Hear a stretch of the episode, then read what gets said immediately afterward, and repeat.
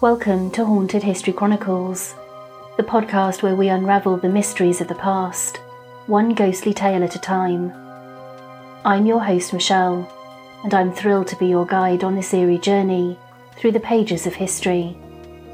Picture this a realm where the supernatural intertwines with the annals of time, where the echoes of the past reverberate through haunted corridors and forgotten landscapes that's the realm we invite you to explore with us. Each episode will unearth stories, long buried secrets, dark folklore, tales of the macabre, and discuss parapsychology topics. From ancient legends to more recent enigmas, we're delving deep into locations and accounts all around the globe, with guests joining me along the way. But this podcast is also about building a community of curious minds like you. Join the podcast on social media Facebook, Twitter, and Instagram to share your own ghostly encounters, theories, and historical curiosities. Feel free to share with friends and family. The links are conveniently placed in the description for easy access. So, whether you're a history buff with a taste for the supernatural, or a paranormal enthusiast with a thirst for knowledge. Haunted History Chronicles is your passport to the other side. Get ready for a ride through the corridors of time, where history and the supernatural converge. Because every ghost has a story, and every story has a history. And now, let's introduce today's podcast or guest. A belief in the possibility of communication with spirits from the afterlife can be traced to ancient civilizations the world over. Our fate after death is the central mystery of humanity. If we exist in some form, spirit, soul, or ghost, after our last breath, then contact with those who have already made this transition could provide a first hand answer to this question. Throughout history, mystics, mediums, scientists, and those just seeking comfort and answers have claimed to have accomplished such contact. Without evidence of such experience, most claims are dismissed. In the 19th and 20th centuries, advancements in technologies of documentation provided the hope of scientific proof of these experiences and evidence of life after death. Spirit photography provided the first hope for such proof in the late 19th and early 20th centuries, with the possibility that the camera could see into dimensions invisible to the naked eye. With the invention of the phonograph and 20th century advancements in recording technologies, the possibility for auditory proof of the spirit world was awakened. Rumours of electronic voice phenomena experimentation dates to the 1920s, but it was not until the 1950s and 1960s that the first EVP was recorded. Joining me today is Tony Hayes. Tony grew up in Cheshire in England. After graduating in science and physics with chemical giants ICI, Tony left the security of a large company and formed his own training business before changing careers again, moving into government service. Tony has investigated spontaneous activity since his first case in 1989 he is the case manager and lead investigator at Paranormal Investigations UK, as well as a member of the SPR and ASSAP. You're in for a masterclass as Tony joins me to take a closer look at audio and electronic voice phenomena with me in the podcast, drawing on his years of experience, research, and investigations. So get comfortable and let's say hello to today's guest.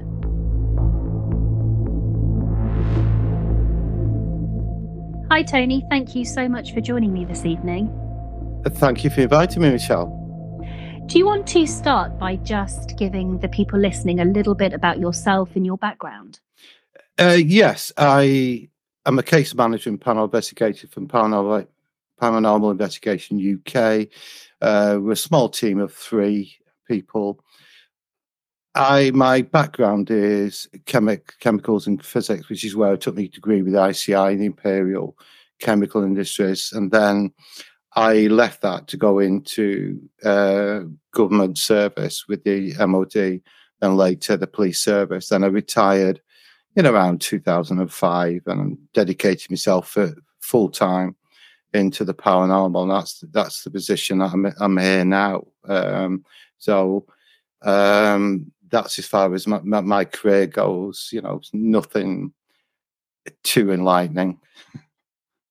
Well, I think it's varied, and I think sometimes having um, having had various different hats, if you like, does mean that if you are someone who investigates the paranormal, it does mean that you can you can approach it from those different skill sets, which I think is really useful. I mean, you mentioned a couple there, police and MOD. I yeah. mean, that's some pretty unique skills that you can bring to your role as a case manager and a lead investigator. And obviously, then also being associated and involved with, you know, the SPR, ASSAP, etc. Um, yeah, yeah, yeah, yeah. You, are absolutely right. With um, with the MOD work, that's what really got me interested in the phenomena we now call EVP, electronic voice phenomena. Uh, that was in around about 1984, 1985. Um, and I've, I've continued with that interest because I come from a science background anyway, and then my uh, 11 year career in the police service, I know how to report and record cases, which I think is quite paramount for anyone that's new into investigation, comes into it the first time. Very often, there can be somewhat uh, a bit lapsy daisy when it comes to actually f- recording down what it is that you're experiencing, and then you can take that on then to other uh, investigators, organisations. I am a member of the SPR. Uh, been a member for many years. The SPR, as well as the as ASSAP as well, which another effective group. Um, so there's quite a strong bond between the, all the organisations. Everyone seems to know each other, and you're able to seek assistance, pass advice, back into because we still, even after all the hundreds of years of investigation, we don't quite understand what is happening here with this. So um, no one's really got any answers yet, Michelle, have they? No, I think we like to think we do, but actually, it's. I think it's an ever ever evolving um, field, to be honest, in terms of theories, but also it's it's one that's very difficult to prove anything for certain. We, you know, we can we can keep adding to the picture, but I think it really does take um, a lot more very, very careful, methodical investigation um, for for us to get anywhere. I think meaningful.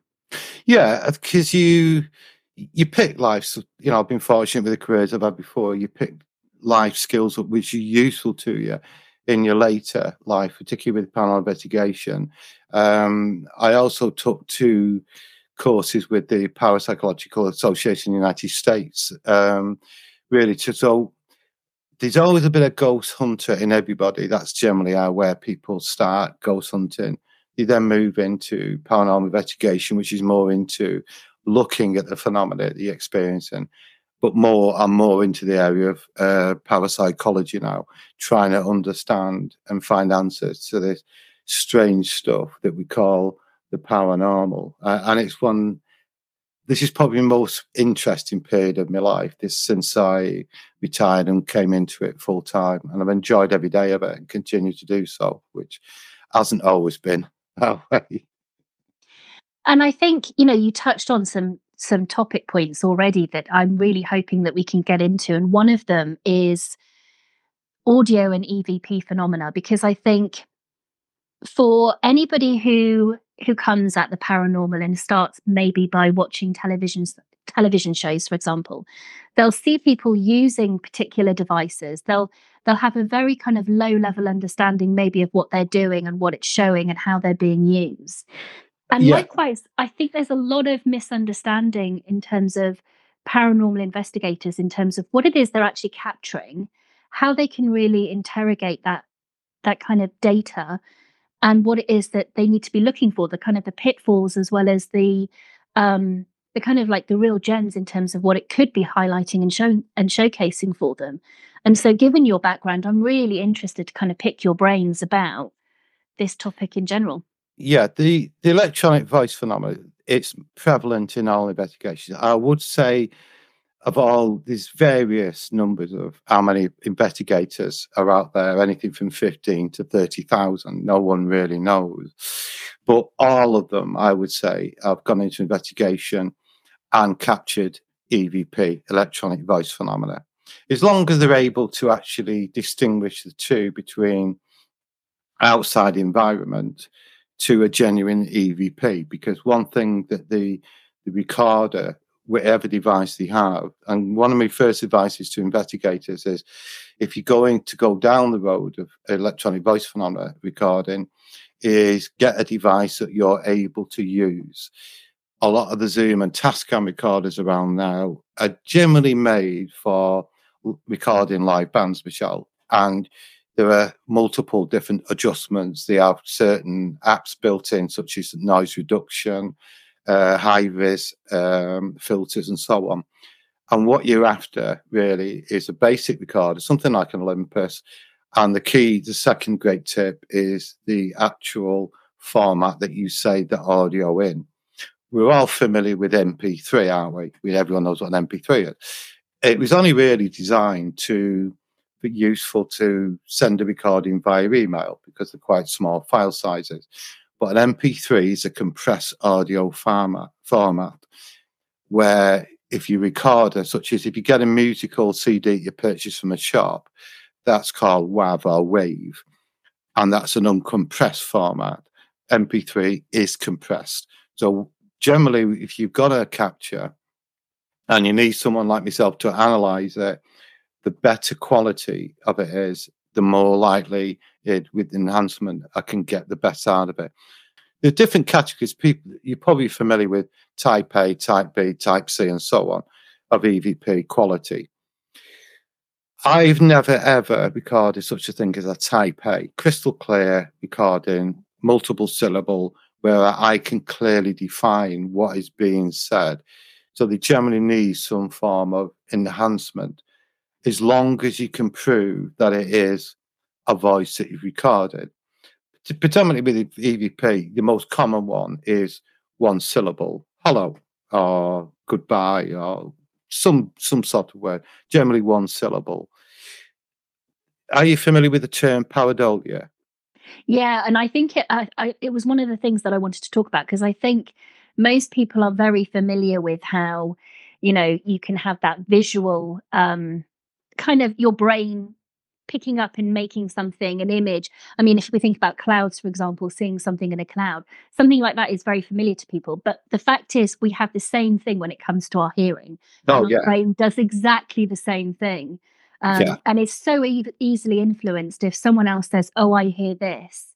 Or if you see something come up on your screen where someone has what they think is a really good EVP capture and they put subtitles on it where you're reading it as well as hearing it because the minute you start reading it your brain is going to tell you it's exactly what you're reading. Yeah that's right. Yeah absolutely because with for, for photograph for, example the giveaway where you know that it's maybe not quite as good as the, the led you to believe is when they put a red circle around it straight away saying this is what i'm looking at. And that's often associated with evp they'll send one over and they'll put it's saying, um, How are you? I don't need to be told that. I'd much prefer to find that from for myself. And when it is that we've a- analysed audio, particularly if something, if the words are going to be such as, um, so will we. If that's what I hear when I pass it over to my two colleagues and say, what can you hear? We've never, all three of us have never agreed, Michelle, on what's being said. So pareidolia will um, play a part in there with it. And the other one that I've come across, which is people forget you don't just hear audio, you can actually see it. You can actually visual see it if you're using software to analyze the audio, which is a key part of what I do. So, a, a perfect example of where things go wrong, where we have pareidolia working, whereas it was a Friday night about nine thirty, and this guy got in contact with me to say, "Look, I've had a message from my wife," and what had happened is the guy's wife, for the first time since the they've had the first newborn child. Six months later, uh, mother's gone away with her friends for the first night. Obviously, she's a bit concerned that she's leaving her husband with this six month old baby for the first time. So, what he does, he sends her a video of the daughter. She then shows it her friends at the pub and they ring, she rings him up. What on earth have you recorded? There's a woman screaming. So he come to me and said, Well, what what's this? I, I, didn't hear it at the time. Uh, the problem is with it, there are two issues. One is if we've all been to weddings and listened to the the bridegroom doing his speech. Now, if you were to record that on your mobile phone at the time, all you're going to hear is the bridegroom talking.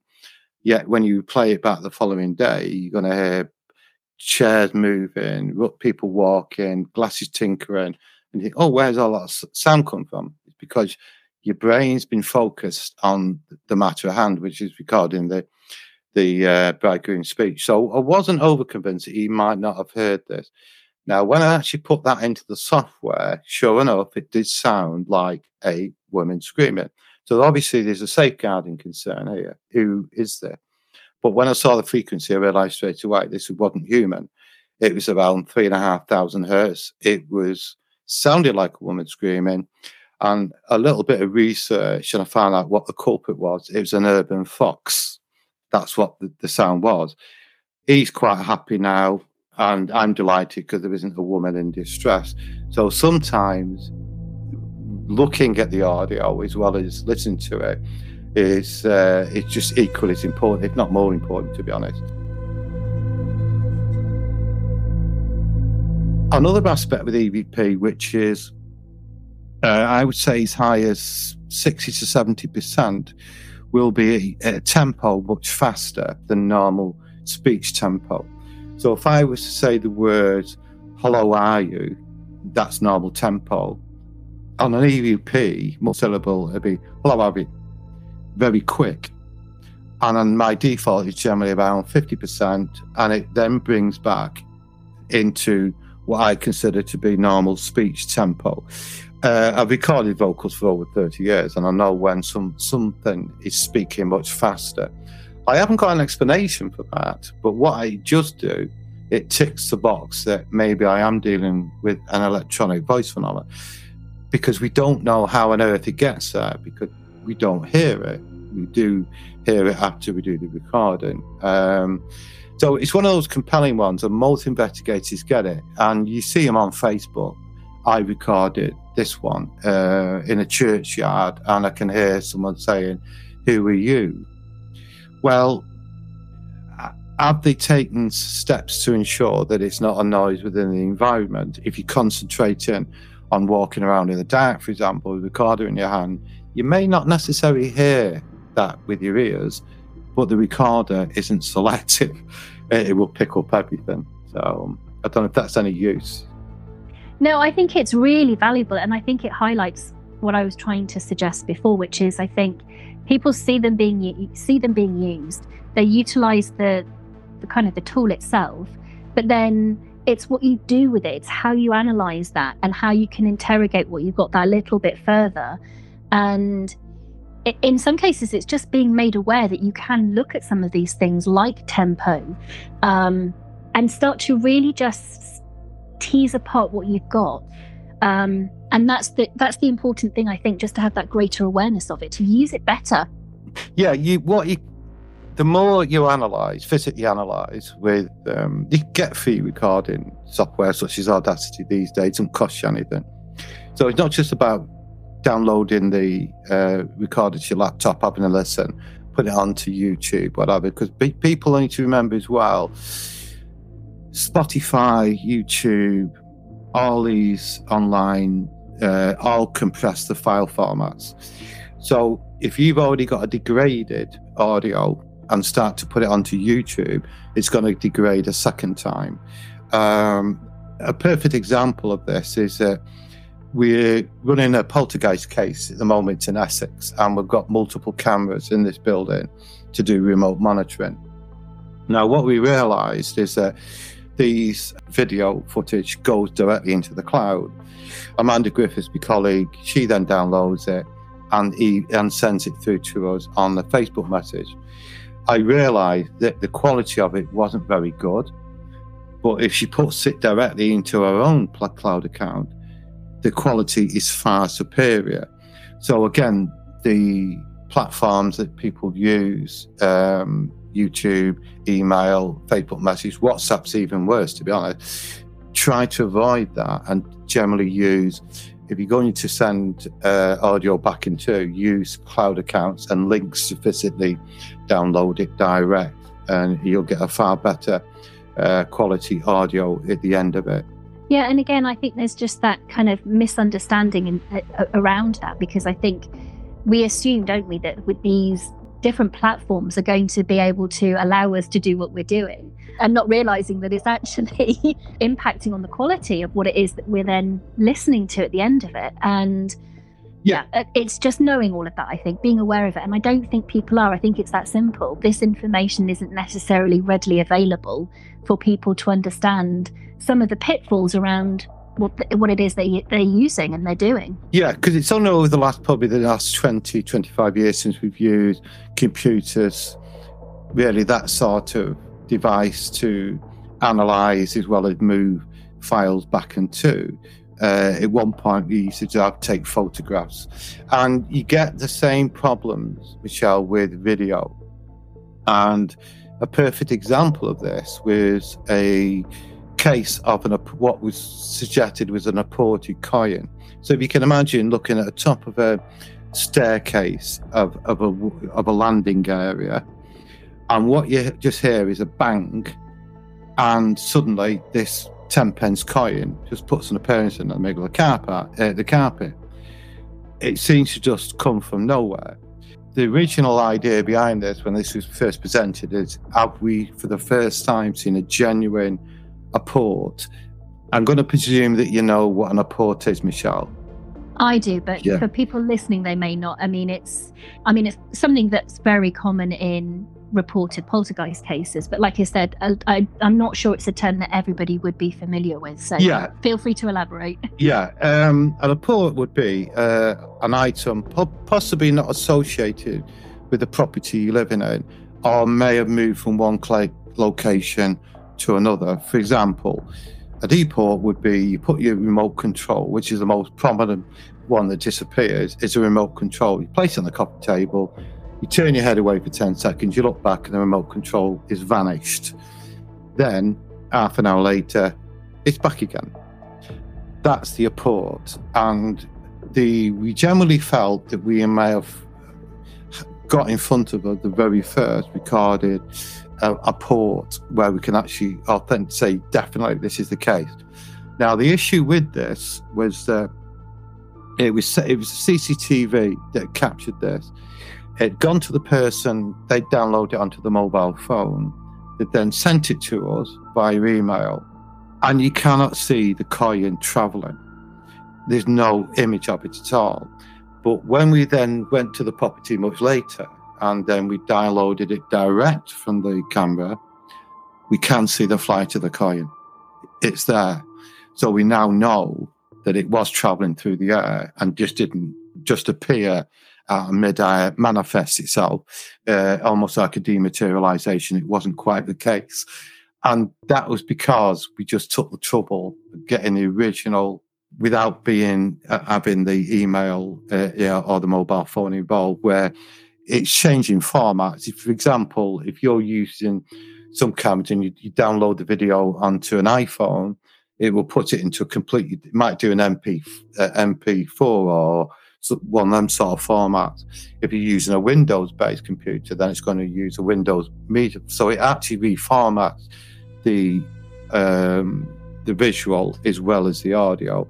And that's where it begins to degrade. And it may not always be exactly what you think it is. You see, that's the that's the thing with it. But I think with audio and an EVP, there are it performs differently because we've got to accept that that a ghost is unable to communicate with you via normal means. It hasn't got a mechanical mouth.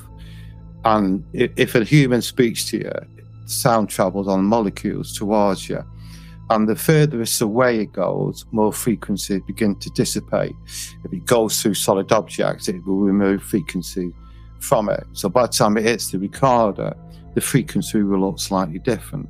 With EVP, I generally support the hypothesis of a projected sound onto a memory card, for example, because I've been, been unable, where I'm pretty confident I have got an EVP, to be able to duplicate it by other means. It just looks different, if that makes any sense.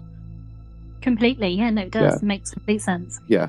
So when you look at the um, raps, which is another one that we, we were we, we were say we're going to talk about, the poltergeist rapping, obviously associated with um, a lot of poltergeist cases, but it's generally that's the most often reported uh, phenomena with general hauntings, high-end hauntings, poltergeists, where people will often say, "I heard footsteps upstairs," or "I heard banging." The have they heard footsteps, or have they heard something else? So it's quite prevalent, and sometimes people say um, the rap. If people say I've heard a rap, they will generally associate that with the poltergeist. But you do hear them in uh, general hauntings as well. And what I was able to discover about five years ago in a place in Chester, which is central Cheshire, was it was a case um, that we were, at, in principle, we've never actually closed the case down. And what actually happened when the first lockdown occurred, you know, COVID, and what then happened is that the business establishment went into full blown lockdown. Everyone was working at home. And the owners decided to fill this place with a full of CCTV camera. The cameras then began to alert, and we were then tasked to go and find out what exactly what was occurring. So what we could say is the building was devoid of any human. There's no one in there at all. Yet these strange events were occurring, and what actually occurred, happened on several occasions, captured on CCTV, is objects such as a stapler or a tape dispenser would just launch itself, captured on uh, camera. So, what we began to do then is to place objects um, around each room to see if it could be captured because it needed generally allow bangs such as that sort of sound for the camera to trigger to cause the alert and the alarm to, to, to occur. So if you, for example, uh, let's give you a visual aid, say a cricket ball, yeah? Yep. and I got that cricket ball and placed it on top of a filing cabinet, which is probably about four, four foot away from the, uh, the floor underneath it. The cricket ball then falls off. And when you look at it CCTV, it appears to roll and fall. So your question is, so when the cricket ball actually falls, you think, well, has there been vibration and the ball's just fell? You can also do the same with a, a square object where you've got a flat surface.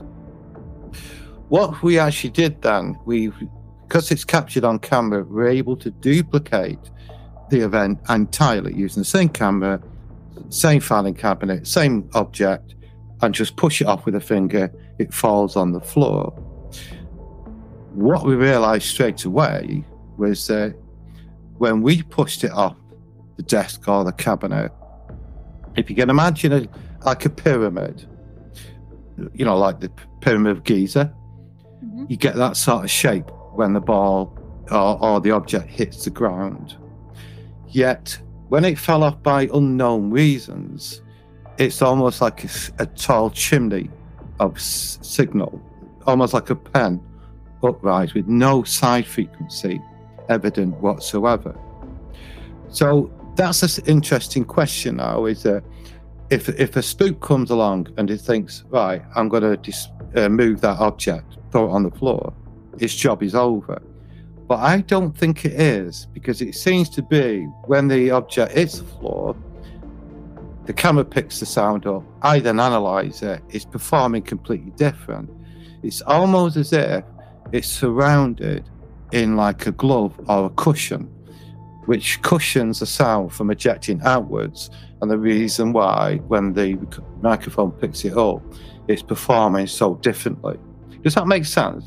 That sounds fascinating. I mean, I'm, I'm trying to think of a different way, maybe explaining it. Almost like a sound within a within a tunnel, within a space that you can't see. Like you said, a glove, so that like it's not it's not kind of going outwards like you mentioned.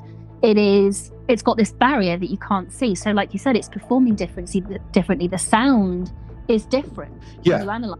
Yeah, my, my colleague from the SPR, Dr. Barrie Colvin, he did some work some years ago and he found the same uh, issue. It seemed to perform differently. His hypothesis was that the sound seemed to be so, for example, if you're hearing rapping, you haven't a clue where you don't generally know where the sound's coming from. It seems to work differently. So we can generally guarantee that the, the ghost isn't using a physical hand to tap the table. He suggested that it is a sound coming from within the wood outwards, and that's the reason why the frequency differed. But I've suggested a different hypothesis now is that it must be some form of energy that's involved that does the rapping.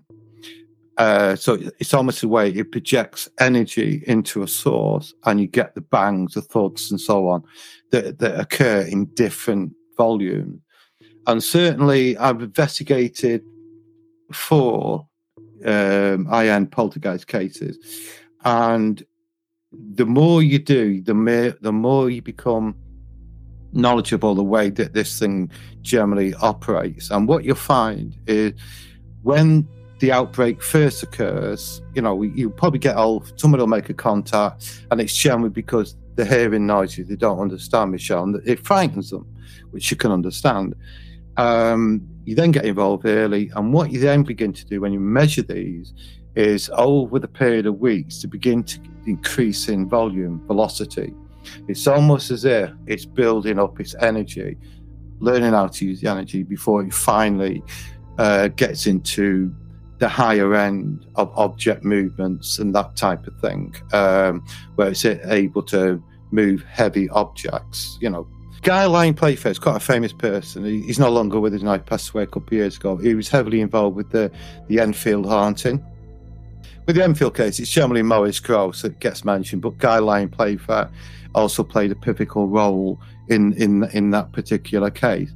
And he investigated the case in Brazil of a, a fully operational poltergeist where it moved a two ton Land Rover about 30 foot. So that's a sort of territory and Guy Lyon Playfair actually saw this with his own eyes. So, and if you know Guy Playfair, he's not one that um, he, he, generally says it how it is, and I generally believe what he was experiencing. So, moving an object like a pen or a remote control is probably a piece of cake if you can move a two-ton Land Rover. So, that's the sort of territory we can move into. But undoubtedly, with the poltergeist, we're getting these things like the, the rapping and the sounds of it's using energy and i think we i think we're on the way now to understanding what these raps are because it's not using a physical hand. What is the object of making the sounds in the first place? Why is it that these these sounds? In the case in chester that was an interesting place because what we were able to do there is demonstrate intelligent rapping by asking a series of questions. Um, and what we found is when we initially tried them, we'd write 10 questions down. If anyone tried it, yeah, the best way is to have one person in the room alone, monitor from a distance, have preset questions exactly, and time them 10 seconds between each question. So, for example, they have to be yes or no uh, answers. So you might say, for example, I, I would like one uh, rap for yes, two raps for no. Are you a male? And you wait 10 seconds. Are you a female? You can generally be flexible with the question depending on if you're hearing the raps. And what you'll generally find if you're dealing with an intelligent poltergeist, the raps will begin to decrease in distance. So initially it may be 10, 12 seconds, then it'd be eight seconds, five seconds, three seconds. And I'm dealing with a case now for a lady, and she's got it down to two seconds. Ask the question, bang, uh, the, exactly two seconds after. That then you're dealing with some form of intelligence, whatever that intelligence is. Interesting, yeah? It is interesting. And I think it suggests so many different things because I think it very much plays on that notion of obviously it being something very intellectual, but also like you you were talking about how almost this energy is feeding the energy itself. And so it, it's it's becoming something much more intense. And I think you see that then in in in, in the ability to give a much quicker response and to grow in intensity. So the sound might change; it might be louder. Um, all of those different things, and it's it's. I think it's important to start again like, to uncover some of that and to kind of tease some of that apart to really try and appreciate, like you said, what's happening and to gain that further insight and knowledge as to why, you know, how how a poltergeist case, for example, or any other haunting how it initially manifests and then how it changes over the time and what does that then tell us as investigators? Yeah because we your most common investigation we deal with around about 160 cases per year and i've done for quite a number of years. And 99% will be general hauntings white spirity stuff then you get the the high end poltergeist which is incredibly rare um, so you haven't got massive amounts of data available to you to actually use to look from one case to the other. But they do differ greatly. Um, certainly in the case of Enfield, which is probably the most famous UK poltergeist case, I initially they were dealing with rapping, knocks, bangs, thuds. 18 months later, this thing began to talk, and the voice came behind Janet Hodgson full male voice. Um, but it took time for them to get to that point. It wasn't instant. And I think when you start to look at cases, because generally a poltergeist will be gone 12, 16 weeks, but there are some. The case that I'm, I'm with now has been going on in, in March next month. It's seven years old, but it has had periods of times which I call recycling. It goes dormant for a period and then it starts itself up and it generally will evolve again. Um, they're ultimately fascinating what these things get up to. No, we're nowhere near close to understanding are we dealing with a dead individual, some passed away classic spirit? Are we dealing with some form of PK or uh, recurrent spontaneous powers, psychokinesis? there seems to be elements of, of, of everything in there. I asked a medium recently that um, I've got no, I've got this psychic ability of a snail. I don't sense or feel anything, to be honest. Um, I envy those that can, but I have, I do keep in contact with a high number of mediums because I'm interested. I think you've, you've got to be. Um, so I, I asked the medium that what do you think of what's occurring next? Well, I don't really feel anything, but I felt something on the, this other room. I said, well, if a poltergeist hasn't been a living person at any point, it's some form of like hybrid energy form, a thought form, for example. Is that reason why you, you, you can't lock onto this? You don't feel anything. It's quite possible. But again, it's just a theory, and we really got no way to go. We don't understand what on earth it is.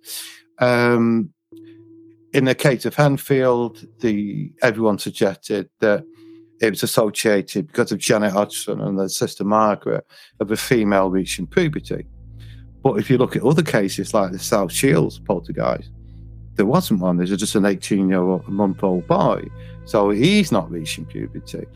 And the case that we're dealing with now, that has nothing to do with teenagers reaching puberty. So sometimes you can go on because it can be sent on a wrong path, uh, pathway, and it's come a red herring, so to speak, because we simply don't know what it is. Um, they do exist, um, but understanding it is the million dollar question, really. Um, fascinating.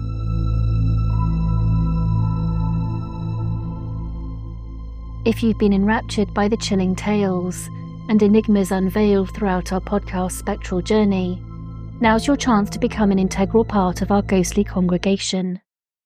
You see, as we delve deeper into the mysteries of the past, we need your support now more than ever.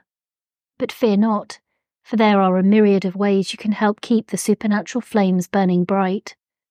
Firstly, have you ever considered treating our podcast to a virtual coffee? Picture it a humble offering to fuel our relentless pursuit of haunted histories. Just head over to ko-fi.com forward slash haunted history chronicles and join us for a caffeine infused seance. But that's merely the beginning of our spectral soiree. For those intrepid souls yearning for deeper communion with the paranormal, consider joining our exclusive Patreon family. From March onwards, our Patreon page will be a haven of clandestine content with weekly podcasts and daily long and short form offerings. Yes, you heard it right. Daily doses of the supernatural, a veritable paranormal advent calendar for your soul. So why hesitate? Journey forth to patreon.com forward slash haunted history chronicles and become a patron today. But wait, the spirit of generosity lingers still. If you seek to flaunt your allegiance to the Haunted History Chronicles in more tangible ways, venture into our newly unearthed merchandise crypt. From mugs that whisper their secrets to clothing that echoes with ghostly laughter, our shop is a sanctuary for the discerning paranormal aficionado.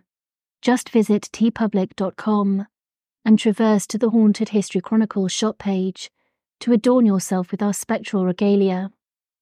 Whether it's bestowing a virtual coffee, joining our Spectral Society on Patreon, or donning Haunted History Chronicles apparel, your support keeps the ethereal flames alight. Remember, every spectral contribution fuels our pursuit of unearthly truths, propelling us ever deeper into the realms of shadows and whispers. So heed the call, dear listeners. The links to our spectral sanctuaries await in the shadows of the podcast description notes as well as our haunted haunts on social media. Dare to embrace the unknown, to journey deeper into the veiled corridors of history. For only together can we keep the ghostly embers glowing, illuminating the darkness with tales untold. Now, let us return to the mysteries that beckon from beyond the veil. What spectres await? What secrets lie dormant, waiting to be unearthed? Let us venture forth for the journey into the unknown has only just begun.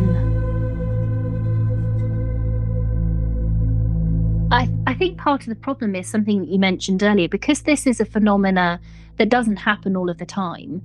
Um, there aren't as many examples of it.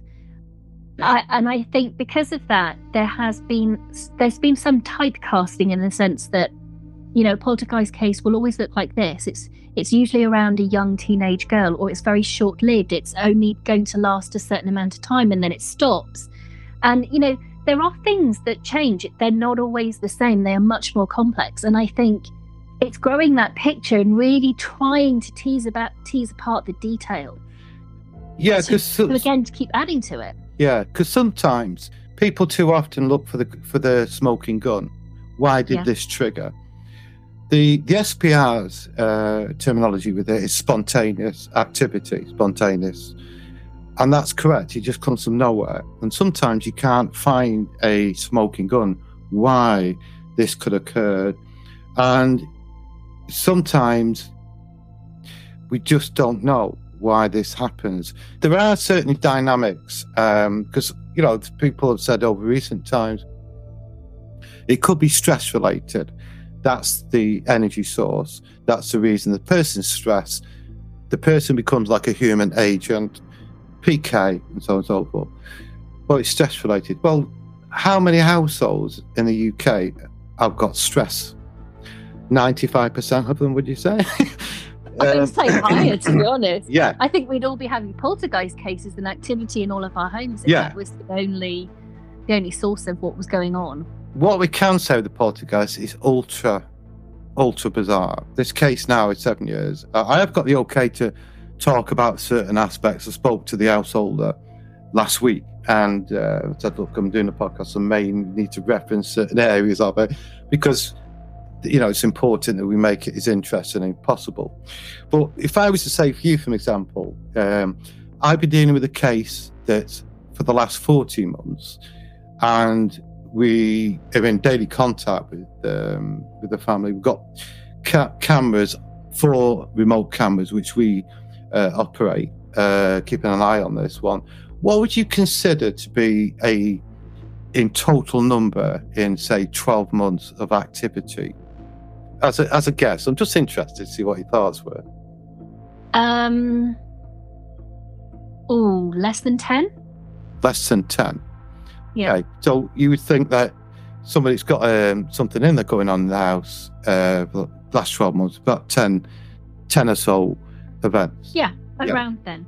Yeah, I can tell you, I can tell you exactly uh, how many because we, we keep a daily diary, which is 838 separate events since th- Wow. the 30th of October to last week. 838 events. Wow. including five on, uh, sorry, 458 coins just come from nowhere.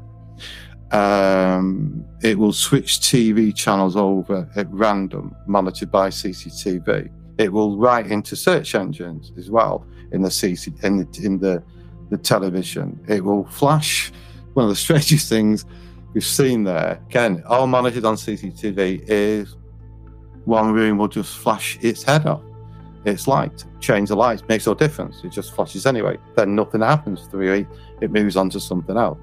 Trying to find out uh, an answer for this family is proving quite a challenge. Um, they find great comfort with the cameras, um, which is good because I think when people, when it comes calling, the first problem that people have is people is the believability side of things. People believing what you're saying is an obstacle, a challenge for the person that's telling you. And sometimes we can be quite guilty by we say, well, where's your evidence for this? Where have you got any video? Have you got any audio? Have you got any picture? But you also need to consider if you've got six or seven people all witness something utterly bizarre, you would prosecute a person based on on six or seven statements, wouldn't you? Oh yeah. Take them to court. So why do we not apply the same science into? And we we generally do. People do like the evidence, and we have got this with this property. We haven't got any closer to understanding it, but what we have got is um, it's probably the most closely monitored case on record, and at some point in time, it's going to become spoken about. But because it's a live case, obviously, I, I just can't compromise the location or the individual because No, can you Uh, imagine you'd have half the country probably descending on there to try and see what was going on? You know, that kind of attraction, isn't it? That interest that just, yeah, can spark and go out of control. So anonymity is absolutely crucial whilst A, an investigation is going on, but also B, for the for the family still living there and undergoing. Yeah, yeah, because it's like those uh, examples that I gave you. You know, if I was to say 458 coins have been apported into your property, people listening think, I don't believe that. Um, a television that writes in its search engine 666 on other words wouldn't believe it. But they do when it's captured on TV, CCTV. And this is when you know, when you're faced with this as an investigator, it is a challenge, the believability aspect, Michelle. It's got to be, because you're dealing with ultra bizarre uh, phenomena that's been reported to you. You know, uh, my husband was sat on the bottom of the stairs and the Hoover just lifted itself up and smashed him into his face. If you hear this, are you going to believe it? The answer is you, you're going to have your doubts, aren't you? You'd have to be. Yeah, uh, most people would. Yeah.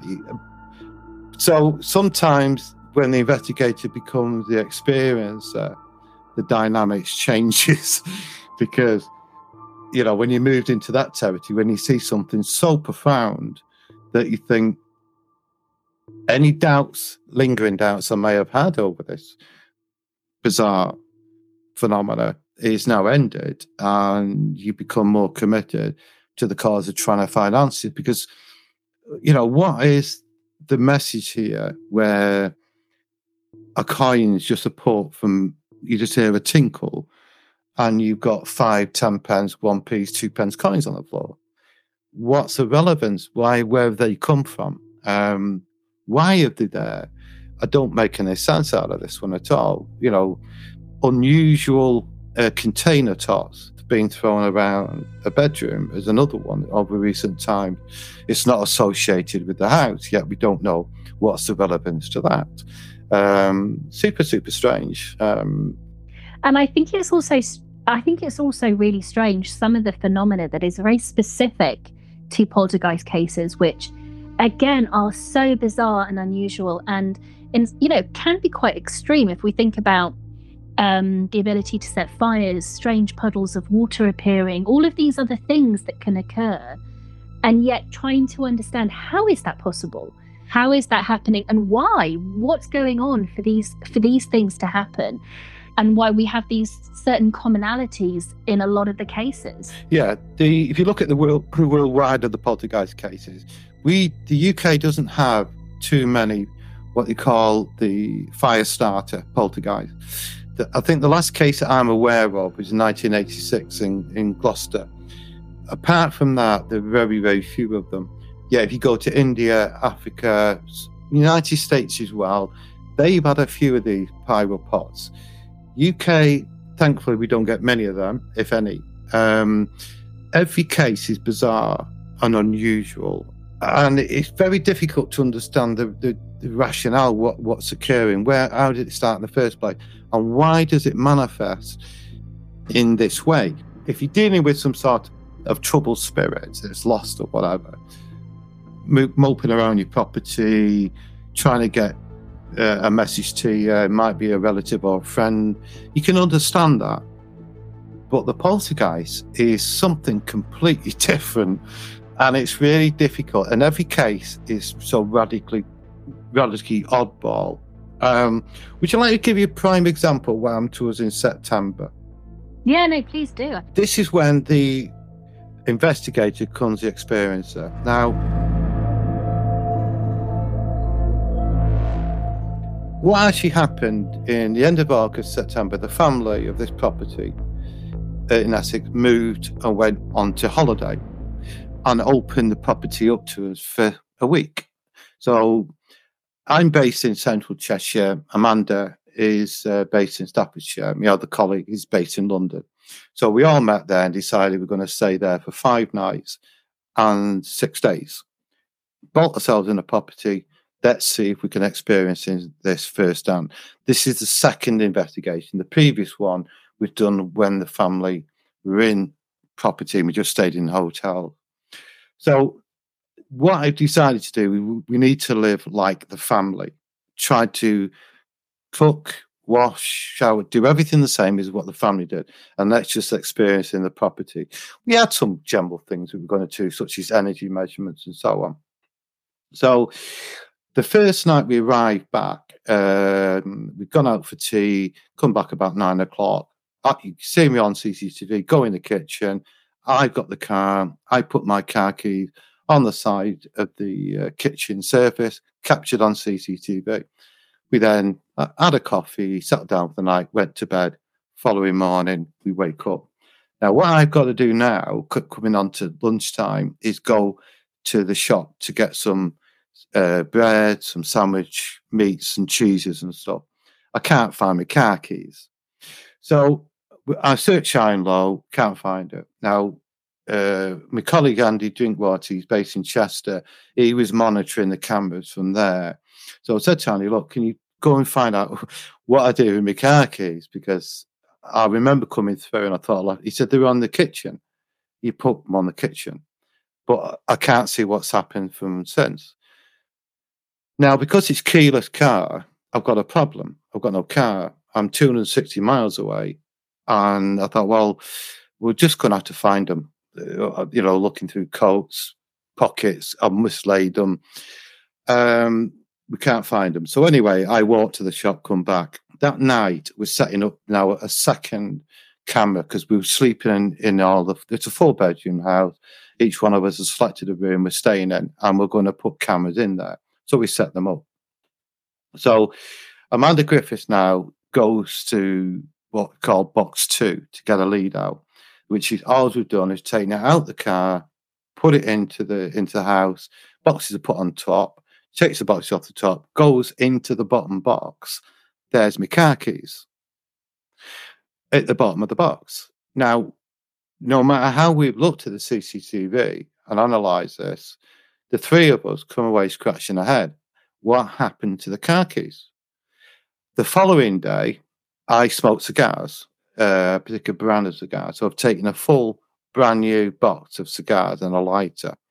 They disappeared and I've never seen them since. So, from an experience, uh, what happened to keys? Did my colleagues uh, do this as a practical joke uh, on the CCTV? both cameras, kitchen camera and the hallway camera. Not the case. No one went near that that box too. How did the car keys get there, Michelle? I've no idea.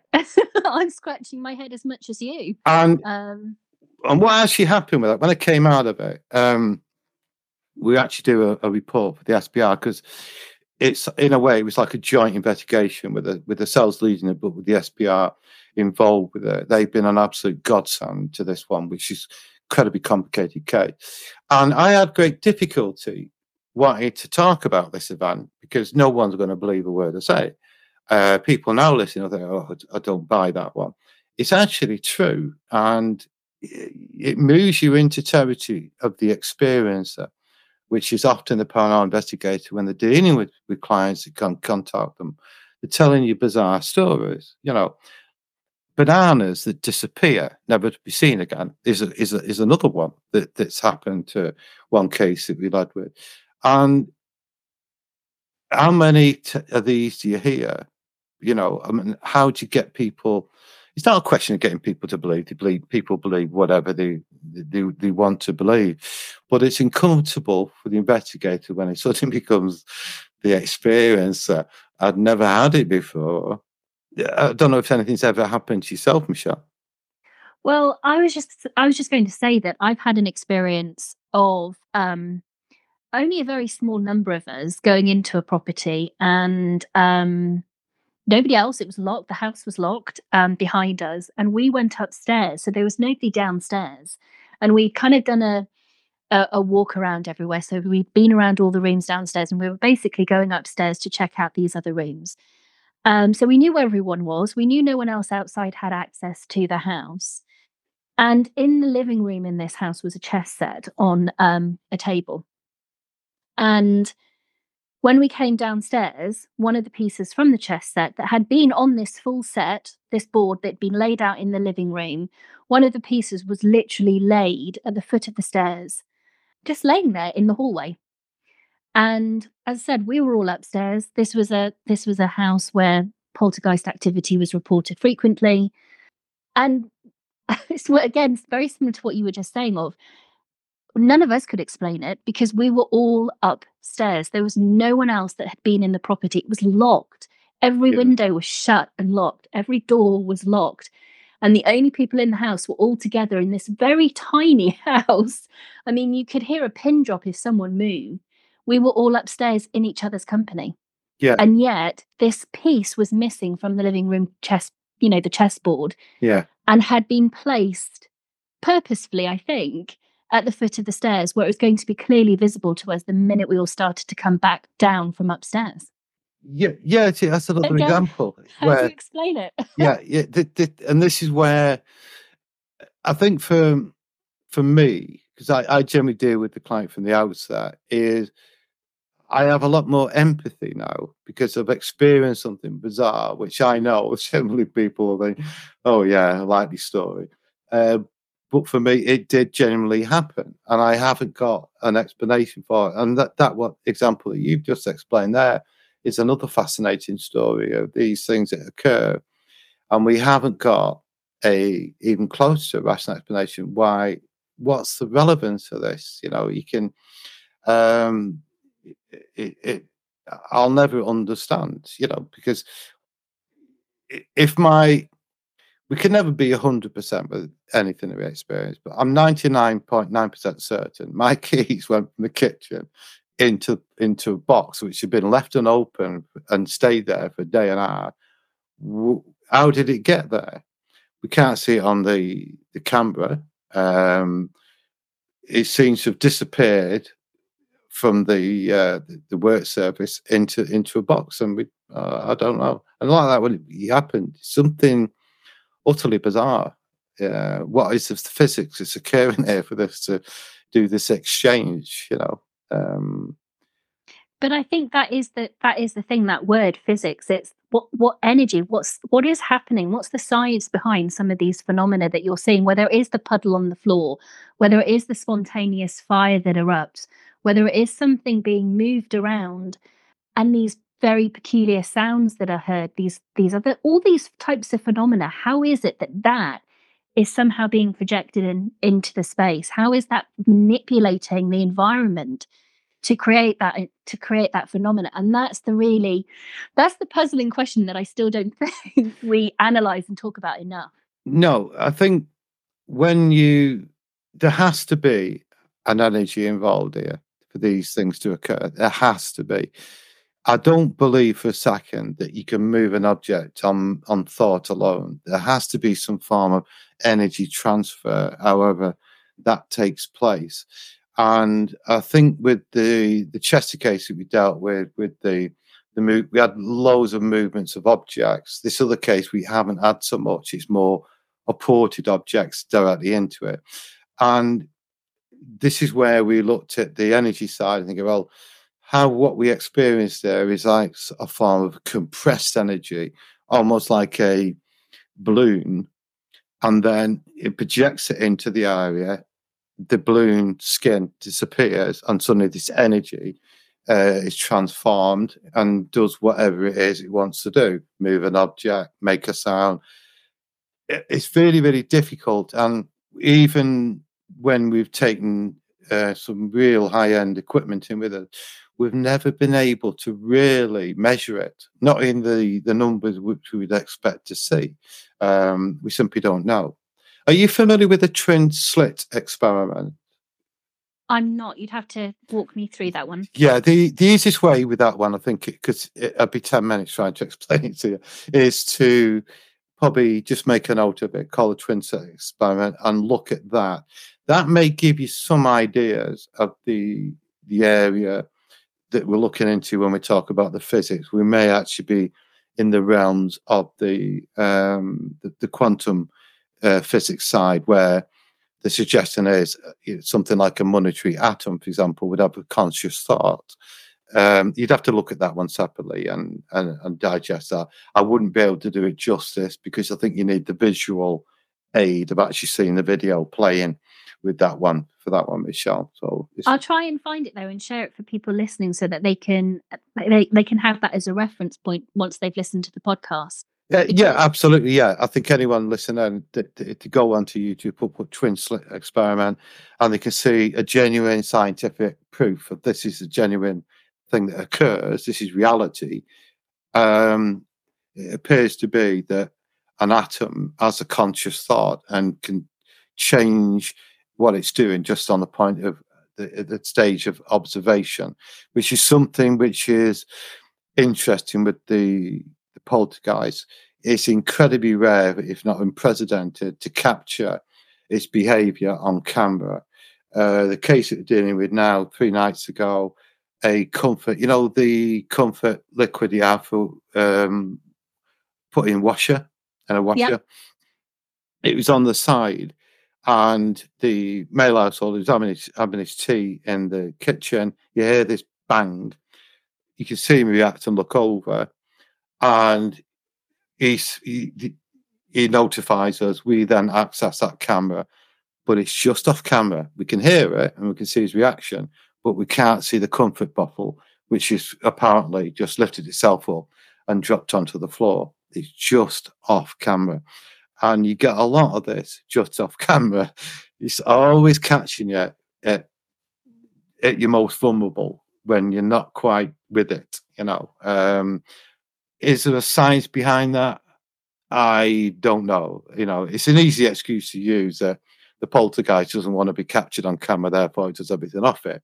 Um, but in my experience, that's that's the case. That's how it seems to operate.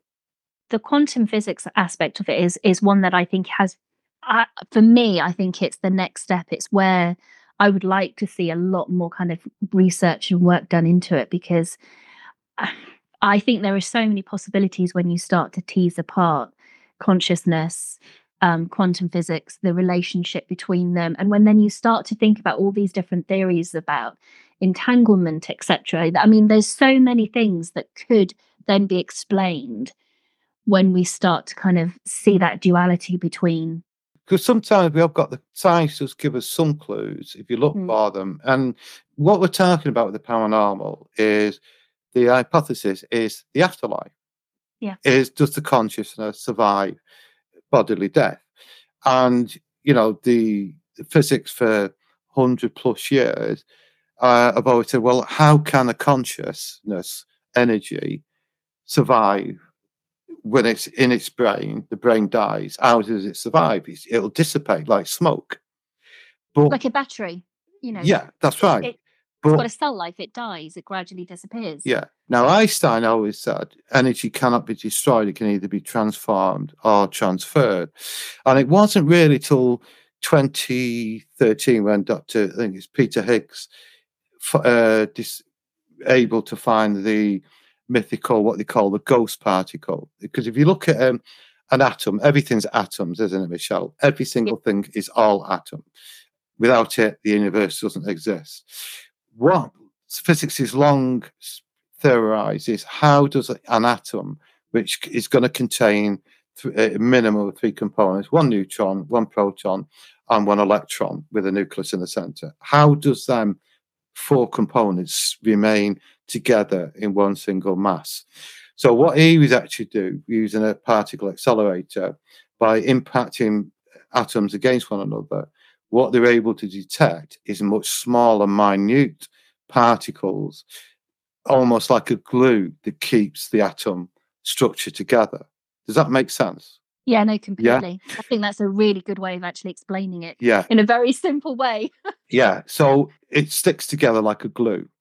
So therefore, when a, an individual passes on, the consciousness can in fact survive because of they actually call it the Higgs boson particle.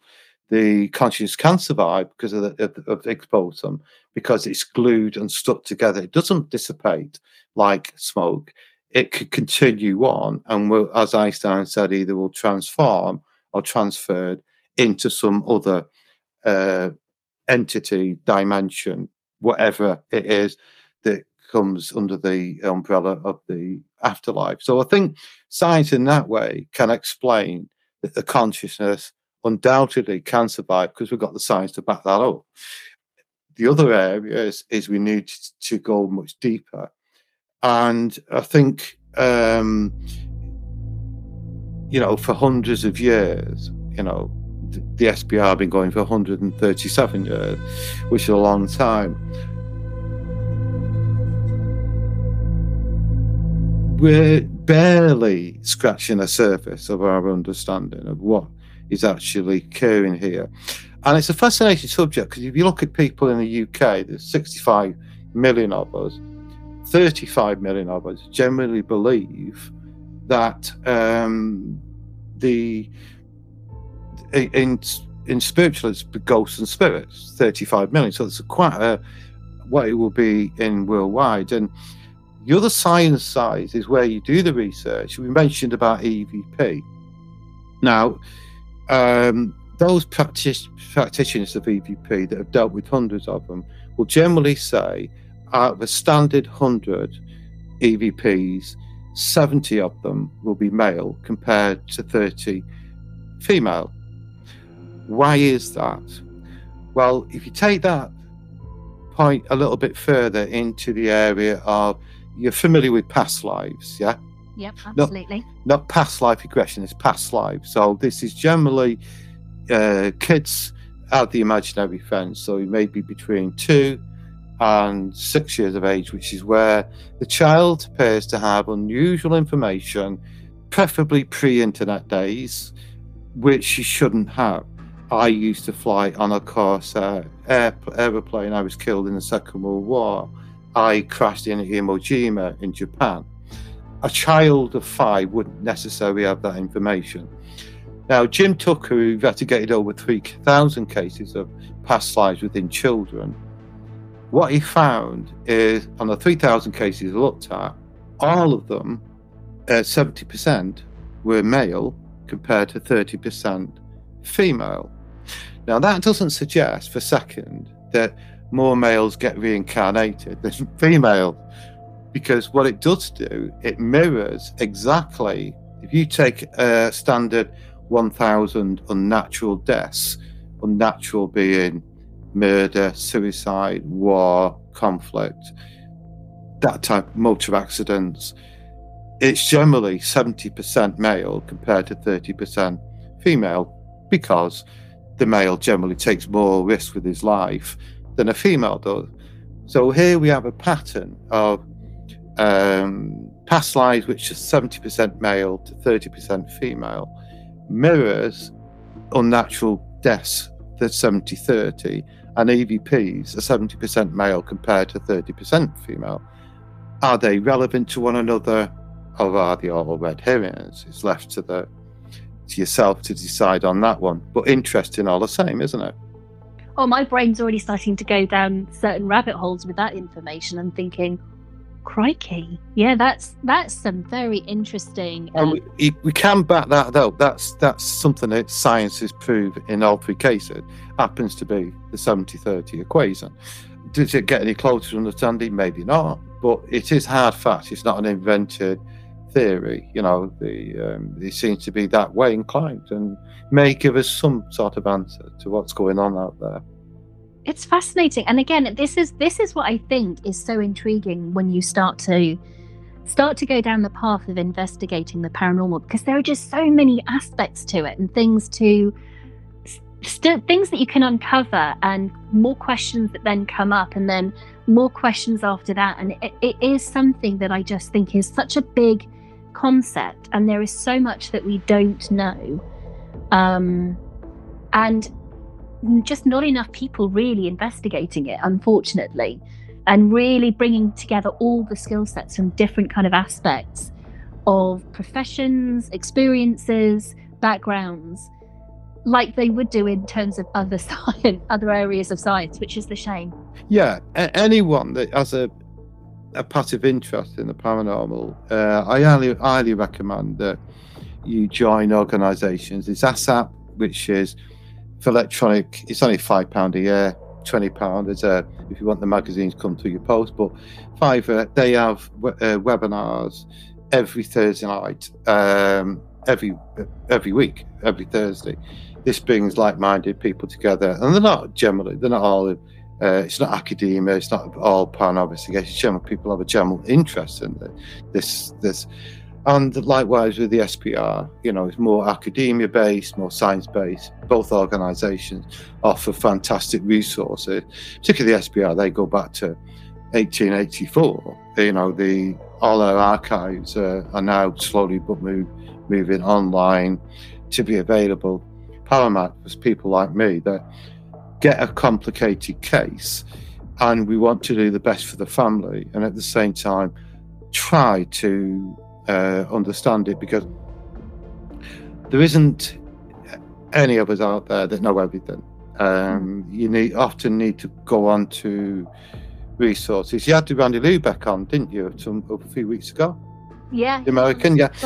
Just before Christmas. Really fascinating conversation. But you know, and I think this is the key thing. Everybody also there's there's different things and approaches and kind of key takeaways that you learn from talking to different people or hearing from different people or reading different articles and i think that again is that the main takeaway is that not to be in that vacuum like you were you were mentioning you know being more aware of what's out there and who's out there to help us part of that journey yeah oh yeah and it's a heck of a journey. Um, you know i could do this for the rest of my life and probably be a little bit closer to understanding but you know we live in hope that we'll find one day that the ultimate smoking gun, but um, it, it, appears that we only seem to be we can find so much, but not everything, and it's the most frustrating job you'll ever get involved with because you also have to become an, an expert in things that you'd never thought you'd be an expert in, such as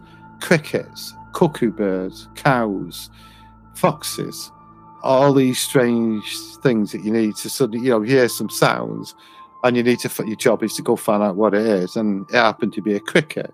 Another occasion, it was a cuckoo, and you got these other different dynamics to it, and you become almost like a jack and all trades trying to find the answers because sometimes you can find rational explanations, Michelle. Not everything is paranormal by any stretch, but sometimes you're left with no alternative than yeah. something quite unusual is is occurring here, and you know, will we find out what that is? Because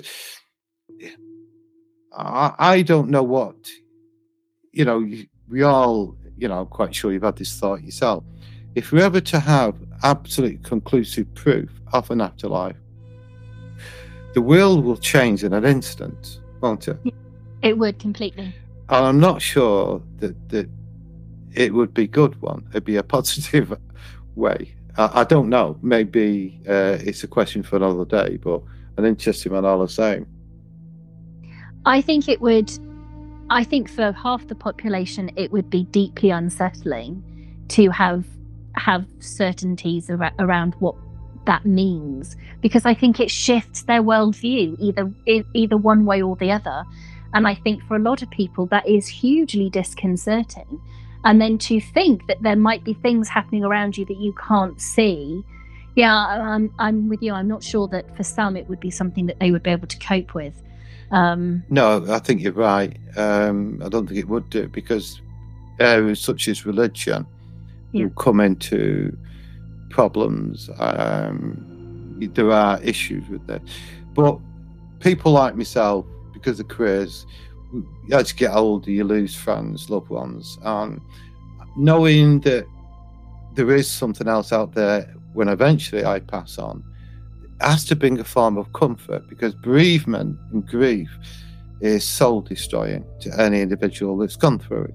Uh, I've gone through it a number of times, and I'm quite sure you've experienced it yourself, Michelle.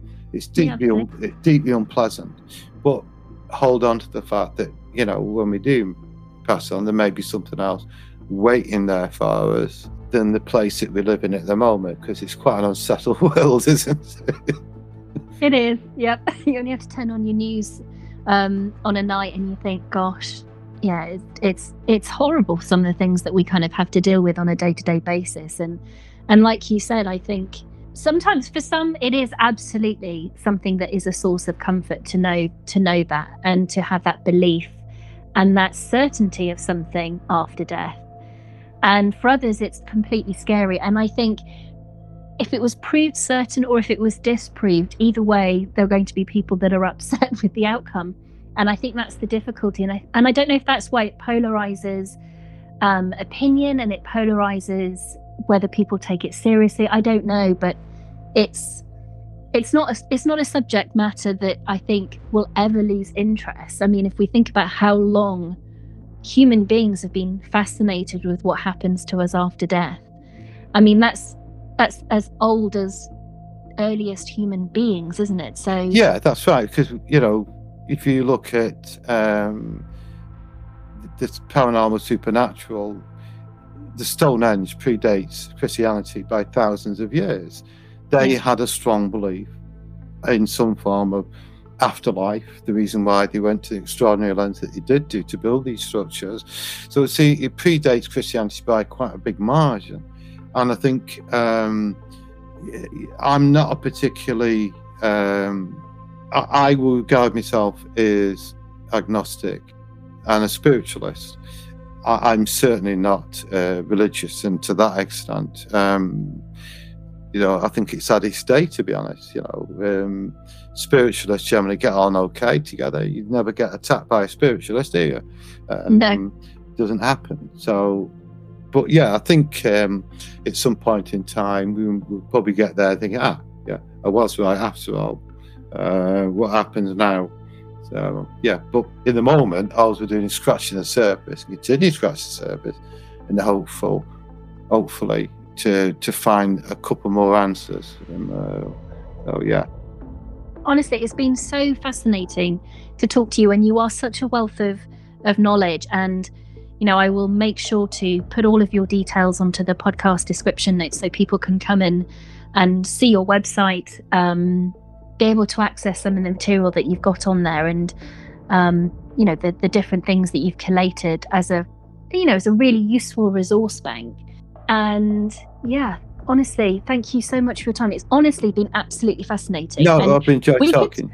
Could, we could talk about anything. We could have gone down the route of poltergeist. We could have gone down the route of in terms of the the land this you know the geography of the land how that might impact. I mean there's so many different things that we could have spoken about and we would have been here for hours and hours and hours and hours and hours. That's just how complex um you know yeah. the field is i think. Well maybe uh some other point if we ever do another one we can we can lock into how to run a case where you do look into location in depth traveling back into the into it trying to find the answers why these things happen when the matrix suddenly fractured and you've got a poltergeist uh, running around the property.